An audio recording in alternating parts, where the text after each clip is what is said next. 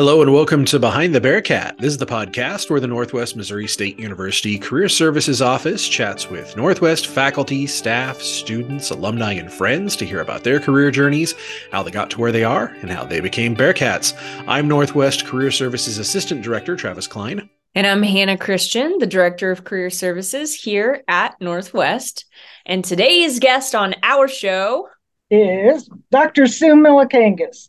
I'm a professor in the School of Health Science and Wellness. I teach therapeutic recreation, parks and recreation management, and I'm also in charge of the aging studies minor. Welcome. Welcome. We're very excited to have you on the podcast. All right. So tell us how you got to be a professor who works with these types of things. Oh, my word. That's a long story, probably windy, but I'm ready to hear it. It's a little long. I never thought I would be doing a professor. I never was not in my plans when I went to undergraduate, nothing. I was really lucky to even get into college because when I was in high school, nobody told me anything about college. And my dad had gone to college. He has a had a bachelor's degree in engineering, but it was never presented to me as an option. No counselors, no parents, nobody. It was actually a camp counselor who challenged me with the thought of pro- possibly going to school. And I was like, well, that would be kind of fun. So I ended up going to undergrad in two different places. I went to Adams State, which is down in southern Colorado. I thought I was going to be a special ed teacher and realized very quickly that I wanted to work with people with disabilities. I did not want to teach English and math. That is not my strong suit. So I transferred schools to what is now Colorado State University Pueblo, but at the time when I went, when the dinosaurs were on the planet, it was University of Southern Colorado. I transferred there, and that's where I found therapeutic recreation. The fun part about this is it was therapeutic recreation as a profession was just getting started. So I am considered one of those pioneers in the discipline because I was one of those first crazy people to step into it. At the University of Southern Colorado, they did not have a therapeutic rec- major. So I literally took anatomy and phys, all those psych classes and everything I needed to take as electives. And everybody thought I was nuts taking anatomy and physiology as an elective but I ended up doing that. And then eventually, when the national credentialing came out, I had to do some correspondence courses with Eastern Washington University to be eligible to sit for the national exam, which I passed. So I have been a certified, nationally certified therapeutic rec specialist for a long time. Let's just put it that way. And then I got out of undergrad, worked for the city of Aurora. I grew up in Colorado. So all of this is in Colorado. City of Aurora Parks and Recreation. I did therapeutic rec and I did outdoor rec for a while. And then I decided I was going to go back to college to be a counselor because the ultimate goal was to be a camp director for a camp for kids with disabilities. So I thought counseling would be a good major, grad major. So I went back to Adams State for graduate studies. I lasted a semester and two weeks. We did have to do practice counseling where you audio taped it and then your professor listened to it. He matched me up with a gentleman who was 55 years old and who was working in the Rakhra uh, mushroom growers business that was down there. And I'm sitting across from this man who's telling me he's dying of mushroom grower's lung, which is a fungus that gets into the lungs and there's nothing they can do to treat it. And I all of a sudden realized at my ripe old age of 22 that I had no business being out in the world as a counselor because I had not even experienced life yet. So I dropped out and I went back to work for Aurora Parks and Rec and I did therapeutic rec. I did therapeutic rec for 14 years and I blew out my knee playing with the children one day. And so while I was on crutches, I had some really good reflective time and I was stuck in the career I was at I was not going to ever go up my until my boss retired. And literally, that just happened like three years ago. So I was never going to go up. So I had to make a shift. So I moved from community parks and rec into a clinical therapeutic role at a 162 bed long term care facility. And I absolutely fell in love with old people. I mean, it just was hands down the coolest job. And so, can you, can you pause there for a moment? Can you kind of explain when you talk about therapeutic rec in that community setting? Can you kind of explain what that is? And then yeah. when you say clinical, maybe explain what that is. So, therapeutic recreation is using recreation to help people either rehabilitate, which is get better from something wrong, or habilitate, which is don't lose the functioning you've got, stay as strong as possible. Depending on which setting, a community setting or a clinical setting, depends on actually who you're going to work with. Clinical settings are generally mental health facilities, rehab facilities, things like that, where you're going to be dealing with a lot of spinal cord injuries, traumatic brain injuries, those kind of things. Aging falls into the clinical because you're in a nursing home, which has more regulations than nuclear war does. So that falls into clinical. But the community was where I really loved it because I was working with community members with disabilities who would t- want to take parks and recreation programs. And I was the one facilitating all of that. So we would do things like bowling. They love to go bowling, bowling, movies, different kinds of arts and crafts, and that kind of stuff. I worked with the same group of kids for kids and adults for 14 years before I finally transferred out. And we had such a close bond. I was able to take them to an amusement wow. and get through an amusement park together, which was hands down I would never have done if I didn't know these kids as well as I did. So yeah, so I was in community and community focuses on groups we tend to have a lot of in the community you tend to have a lot of intellectual disabilities developmental disabilities. So things like down syndrome cerebral palsy intellectual disabilities that kind of stuff. And it's more focused on the social emotional skill level than it is on any kind of physical rehabilitation or something like that. In a clinical setting, you are literally working on trying to get that person functionally better to get out of the facility and go. So when I did community, it was social behavioral stuff. And then when I moved into long term care, it was habilitation, trying to keep people as functioning for as long as possible. Absolutely fell in love with it. Both sides of the coin. I miss my, my kids all the time who I worked with. I think they were wonderful. So when I work with students here in therapeutic rec, the first question we have to answer is what type of participants do you want to work with? So I always send them to Camp Wonderland down in Lake of the Ozarks. And that camp is a summer camp that pays them and houses them and feeds them. And they get to work with kids and adults of every disability you could possibly imagine. So, hearing, sight, CP, intellectual disabilities. They've even got Prader-Willi, which is where the switch in your brain doesn't turn off for being hungry. Those kids will eat everything. They'll eat toothpaste. So that is the kind of defining moment for my students so that when I go down for the visit, I ask them, okay, who do you like to work with? Who don't you like to work with? And that tells me whether we're headed for a community setting or we're headed for a clinical setting. One girl that I worked with two years ago. She went down. I pushed her to go down there because she couldn't figure out what she wanted to do with the world. And she went down there. And when I went for my visit, she was smiling from ear to ear. And she says, I definitely want to work with kids with Down syndrome and cerebral palsy and intellectual. Well, that told me you're going to go community because those kids are not in a clinical setting. And I visited another one who told me she really liked working with nonverbal kids.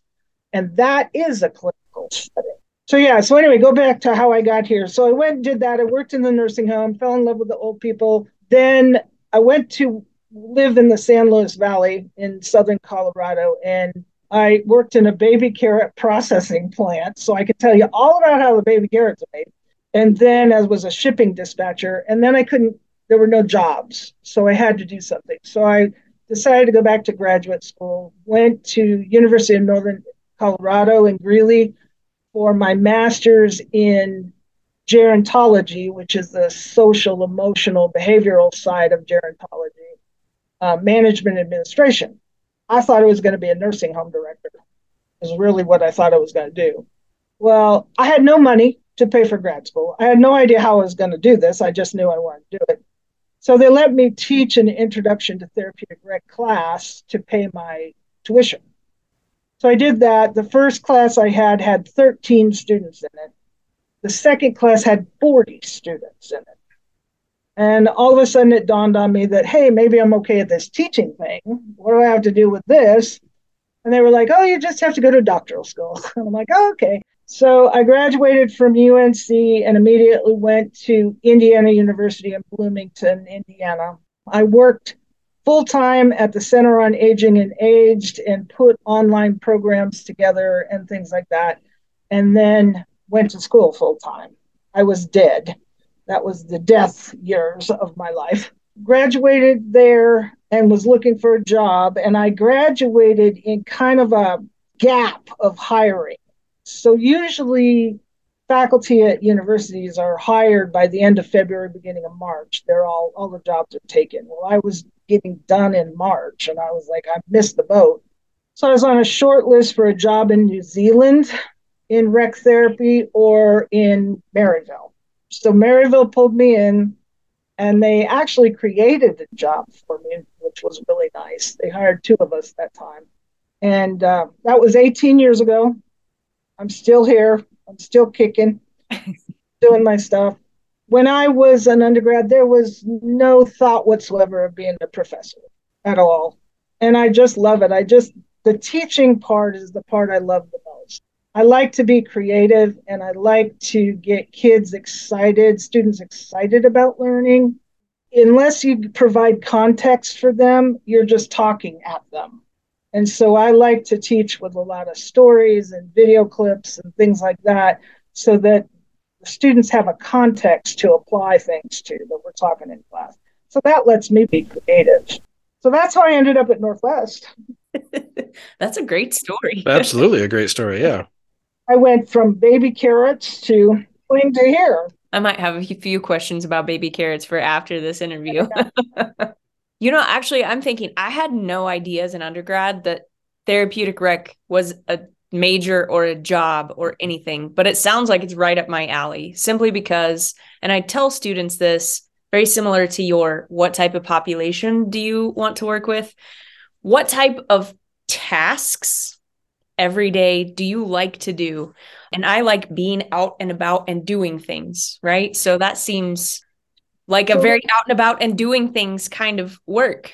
When the students come see me and they're lost, I am like a beacon on campus. All these kids grab their friends that are lost and they're like, go talk to Dr. She'll help you. So I get all these poor little lost children into my office. And the very first question I ask them to go think about is if you woke up this morning and money didn't matter. Your parents' opinions didn't matter. And the title didn't matter. What would you do with your day? You can't watch TV all day, you can't sleep all day, and you can't play video games all day. What would you do that would make you happy? And that one question then starts to get them to think about oh, this is not about the money and the title. It's more about what do I like? And so if they're still struggling, then we go, do you like to be outdoors? Do you like to be indoors? Do you like to work individually? Do you like to work with small groups, big groups? And by the time we start whittling it down, we can get to a place where they kind of say, okay, I think this is where I need to go and jump in. I've had a lot of kids too, Hannah and Travis, that they think they want to do one thing. One student of mine that I'm thinking about right now is graduate of mine she was up in marine biology and she was studying marine biology because she likes to scuba dive. Okay. Marine biology is like the fish and and really what do you do with the fish and how do you raise the fish? And I don't think that's what she had in mind. And so she was failing all these classes, and her friend dragged her down to me. And I asked her that question, What would you do with your day? And she said, Scuba dive. And I said, You could do that with Parks and Rec. And she's like, Really? And I said, Yeah, they have underwater parks for scuba divers. And she's like blown away. So she transferred majors, came over here, absolutely fell in love with it, and now is actually working at Maryville Community Center as a programmer for our community parks and rec. So, yeah, kids don't know what we do In the field of recreation, I know when I told my parents I was going to do Parks and Rec, my dad literally left me a note on my pillow one night says, "Why don't you get a real major?" And I'm like, "This is a real major," and he didn't understand, and it it made me so proud when I got a PhD in this because it's like, see, I told you. So for those people that are struggling to understand what parks and recreation management is, it's a business degree we're in the business of people's leisure and recreation. So when you go to Disneyland and you pay a bazillion dollars to get in the door, somebody had to organize the cleaners and the lines and get everything pulled together so that you could go in the door and turn your brain off and just have a good time. That's us. So we're the ones that make sure there's toilet paper and soap and the room's clean and all of that. That's that's us. And when you mention recreation, everybody just thinks you're kickball and birthday parties, and we're a whole lot more. That explains so much to me because one of my best, we had one of your students, a graduate student who was in therapeutic rec. She was one of our best GAs that I've had. And so that makes a lot of sense because we do lots of those similar. I mean, our job, our work is a lot of very similar things. Yep, it is really business, is really what it is. So these kids are learning budgeting, they're learning marketing, they're learning how to manage time over great big huge projects. Because, like right now, it's spring. Those guys sitting over in the Parks and Rec are programming for fall right now while they're running spring programs. So the students learn to juggle a lot. Well, I would think it'd be a good major for folks that want to be in a helping profession. Like, oh. you know, I know I want to help, you know, maybe that's being a special ed teacher, maybe that's psychology, but therapeutic rec is is more doing too. If you like more hands-on, less theoretical, it seems yep. like that's a good fit to me of like it's the sa- scratching the same itch of helping people, but you're directly helping them like right. every day. And what's so what's so fun about it, Travis, is that we're holistic. Therapeutic recreation is holistic health. So I always explain to the students that are in my aging programs and some of my TR classes that if you walk into a nursing home, tell me which professional in that nursing home looks at the whole person, the whole resident. So dietary looks at nutrition, pastoral care looks at spiritual, nurses and doctors look at physical, social workers look at family and connections to the outside world. There is not one professional in there that looks at the whole person. The recreation therapist looks at the whole person. And that makes us really good therapists. So we've got a lot of students that are studying therapeutic rec to go on to occupational therapy graduate school. In the occupational therapy so they can go through the bio psych and take all the science classes up the hill but they can also come through therapeutic rec and we help them look at the whole person not just the mechanical parts of the person and we have a 98% placement rate on our undergrads getting into doctoral pro- doctoral ot programs on the first try we have 100% success on everybody has gotten in that's wanted to get in. Some of them may have had to wait one year, but they've all gotten in. And they lo- the doctoral programs love our kids because they're bringing in an arsenal of resources for the recreation therapy that they can then use with their occupational therapy. Hmm, that's interesting. Can you maybe speak a little bit to I don't know if I want to call it the rigor. So on the undergraduate side, specifically therapeutic rec, they have to have that internship piece, right? Can you talk to us about what that internship is for them and what that entails? So, in the Parks and Rec degree in general, all of our tracks. So, we've got the corporate recreation and wellness, we've got Parks and Rec management, therapeutic rec, and recreational sport management. Those are all the tracks we do every one of our students does both a field experience, which is 150 hours of work spread over eight weeks, so about 20 hours a week, so that they can get a little taste of what goes on in the workplace. That field experience is the last opportunity they really have before they jump into the world to experiment. So if they think they might like working with old people or they think they might want to do head injuries or whatever, we push them to try to do that for your field experience. Go see if you like it. Now's the time to go figure it out. And if they come back and they go, no, that's not what I wanted, well, then we know now. And then the internship, and that's field experience usually done at the end of their sophomore year in the summer.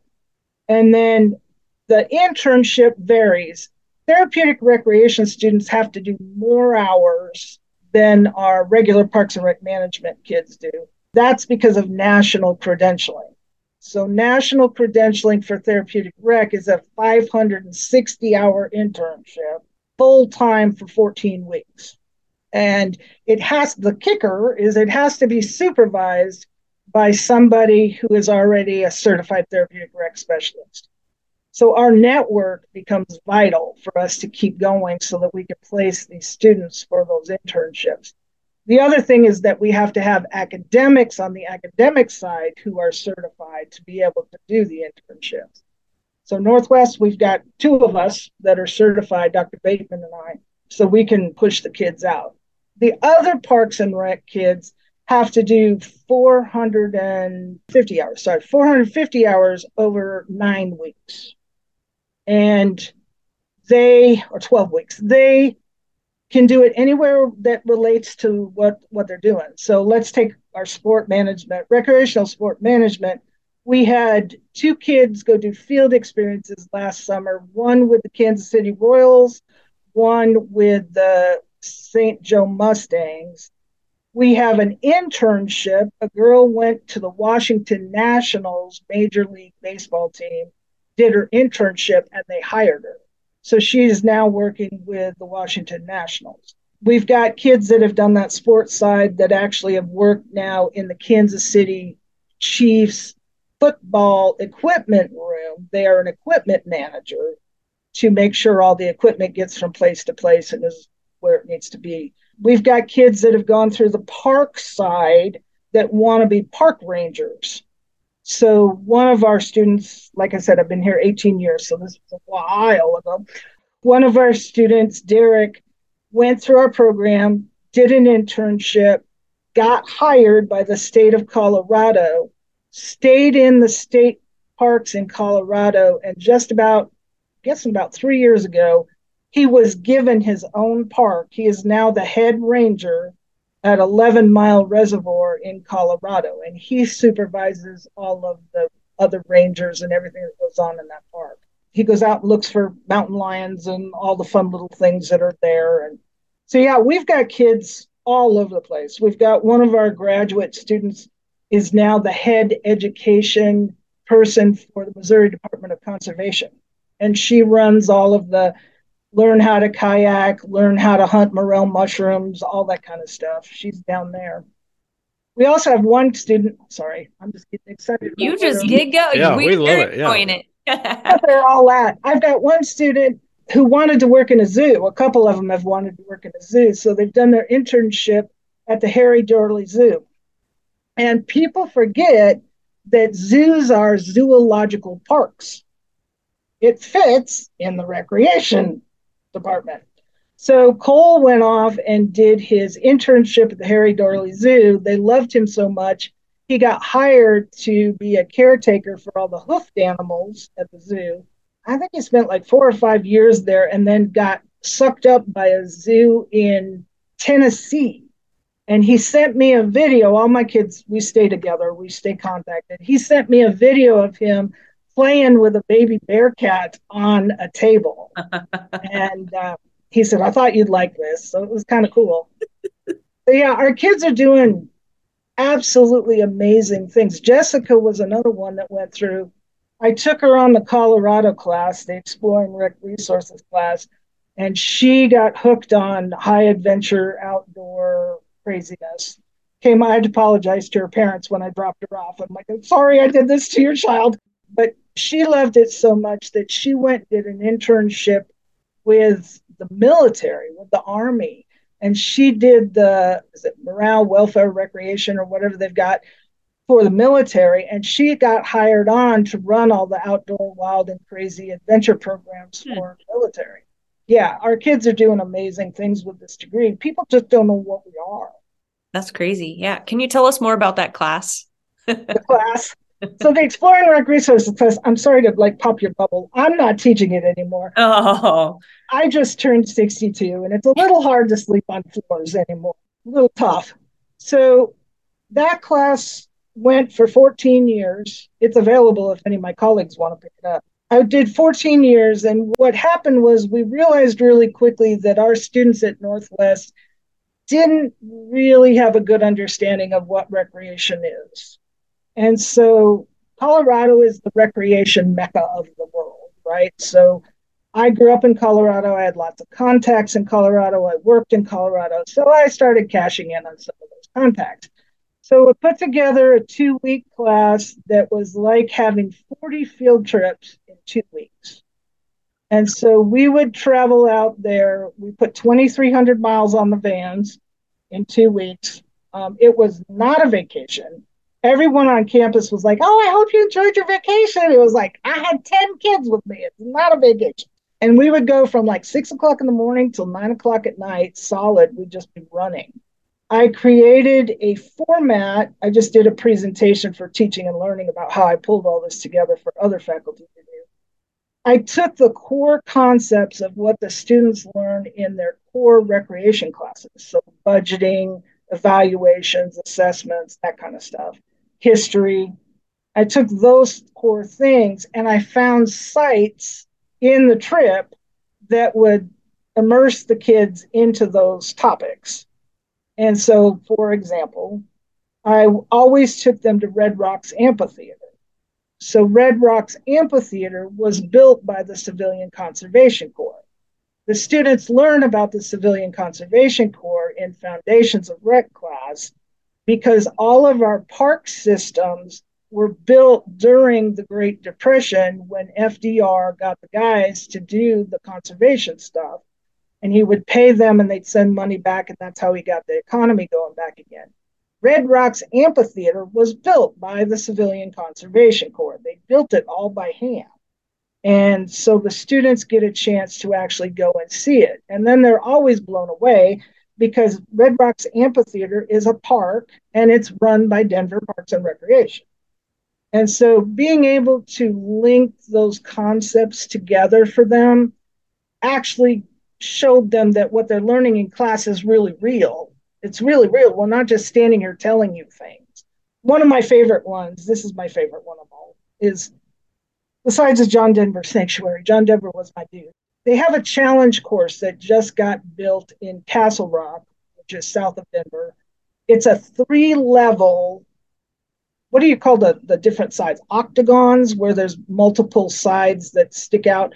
It's like that shape, three on top of each other, and every layer is different intensity of challenges.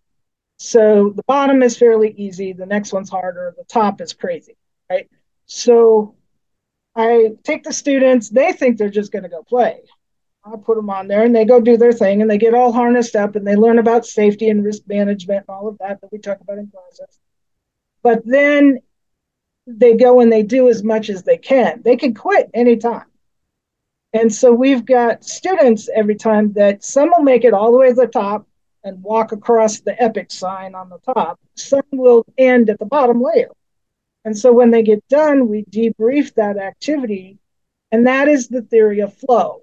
And the theory of flow is how we program recreation experiences, not activities. And so they have to know that when they plan a program, it's based on the challenges of the activity and the skill level of the people.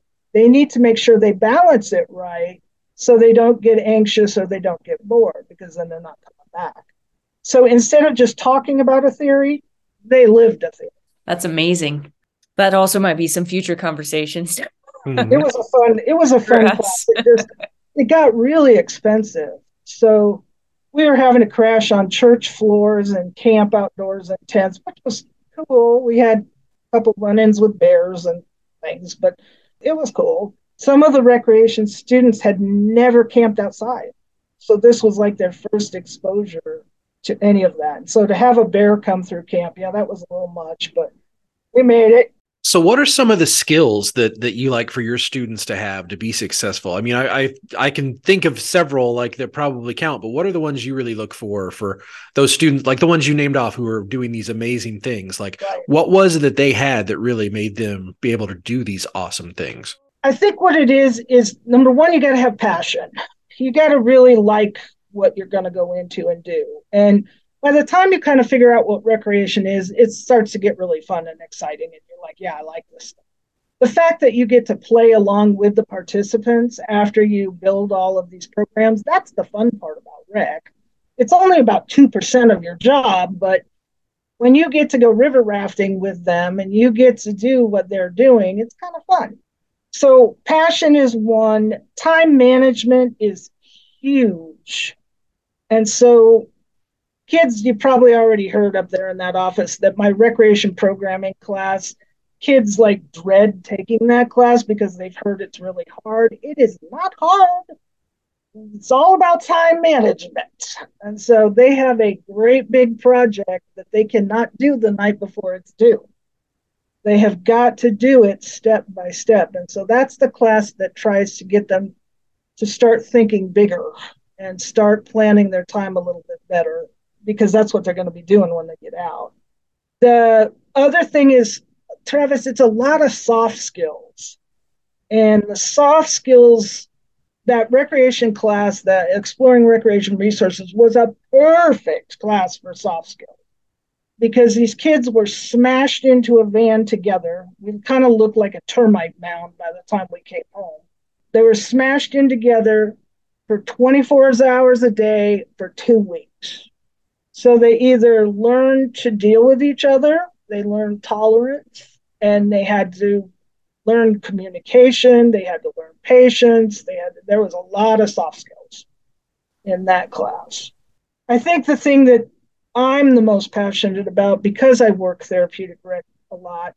I teach a class. It used to be called Leisure Services for Special Populations. We've changed the name finally, hallelujah, because special populations is a label don't want labels. So the class is now called Inclusion in Parks and Recreation and Sport. And that's really what we're talking about is how do you make everybody feel like they belong? So I define inclusion as belonging. Accessibility is I can get in the room.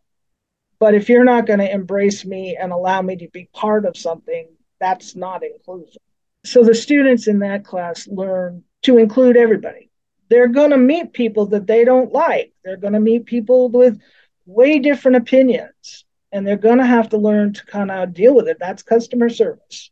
So there's a lot of writing, reports, presenting, talking to people, those kind of things. I let the students talk and present to each other in class for a while. And then when they get to my upper level classes, they actually have to present to people where it makes a difference. It's not their classmates anymore.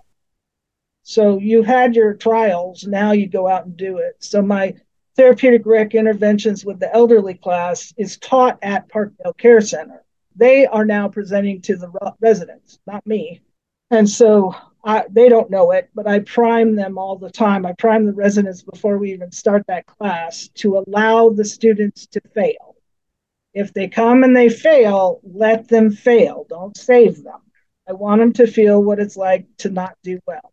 And it usually only takes once. Mm-hmm. and then they get it. But the residents are great. They've helped me a ton teach that class. And that's a good class. Those all sound like super marketable skills. Sorry, Hannah, I keep cutting you off. No, but no. I mean, I would think even if somebody, you know, goes through the Parks and Rec thing and then finds that that's not the field maybe for them, like everything you listed is what every employer we work with wants time management soft skills those are universal yeah i should probably tell you some of the jobs that our students have gotten now that they're out so not everybody stays in parks and rec okay we got that i've got kids that went out and are insurance salesmen or insurance people i've got kids that are working in banks I had one student who was a horticulture major and a Parks and Rec minor who's my buddy of all buddies. And he has worked his way up. He moved to Colorado. He's worked his way up where he just got the city planner job for the city of Buena Vista because he's got the horticulture background with the trees and the plants and everything, and he's got the Parks and Rec administration side of all of it. He is now the city planner for the whole city of Buena Vista, Colorado, which is a big deal. That's a big deal. I've got some kids that they like the sport stuff, but they wanted to make more money. So we've got students that are actually managers of Dick's Sporting Goods and some of the big sport stores. They are not just department heads, they're actually the manager of the whole store. I've got a student who graduated who is really on top of his game. He owns the Brown Shoe Fit in Columbia and runs that as a Parks and Rec major. We've also had kids get out that want to do their own business. They don't want to work for somebody, they want to be their own person. I've got shoot a handful of kids that have gone out and started their own lawn care businesses and are making a bazillion dollars. One guy who looks like the Duck Dynasty guys now, beard and the scraggy hair, he got out and started a roofing company and he's now living in this huge mansion with all these accoutrements. And he got it from Parks and Rec, where he got the grounding. We've had students that have gone through and done internships at Winter Park. So, what people don't realize is that when the Americans with Disabilities Act got passed in 1990, every commercial recreation venue had to provide an adapted side so that all participants can can do it. So every ski area in Colorado has an adapted ski program. So we send our students out to be the interns for those programs. One of our kids got hired by Winter Park and she was there forever. She's now since followed a man and is gone, but she was a ski instructor for Winter Park and stayed on in the summer to run camps and everything. It's pretty darn amazing where these kids end up really amazing. It's that an incredible variety of types of jobs and places. It's business. It's just we're in the business of people's leisure and recreation. That's it. Which is a huge industry. That's gigantic. yes. It's second behind nuclear war in our country, really, is because by the time you get all the tourism and the equipment and everything that goes into leisure and recreation, we are literally second in GDP behind everybody else. And once the kids start realizing that there's a ton of money, the Colorado class was was really fun. After I had run it for a few years, I kind of anticipated things a little better. So I knew that on day 3 every year I'd have a student either really really angry with me and shouting at me and mad at me or I'd have them in tears in my hotel room because they didn't know there was so many options of what they could do with this degree. And they were like, no, I don't know what to do. I'm just like, pick something. Just pick something. You don't have to stay there for the rest of your life. Just where do you want to jump in the pool? That's so funny because if I had to take like and sum up basically what career services in a nutshell, like somebody asked like what is the biggest piece of advice that I give? It's that. Yeah. Pick something. Let's pick something it's I also tell like so when I used to teach university seminar, I can't now because my class is back up against it. But when I used to teach university sem, I always told the students there's multiple ways to get through college.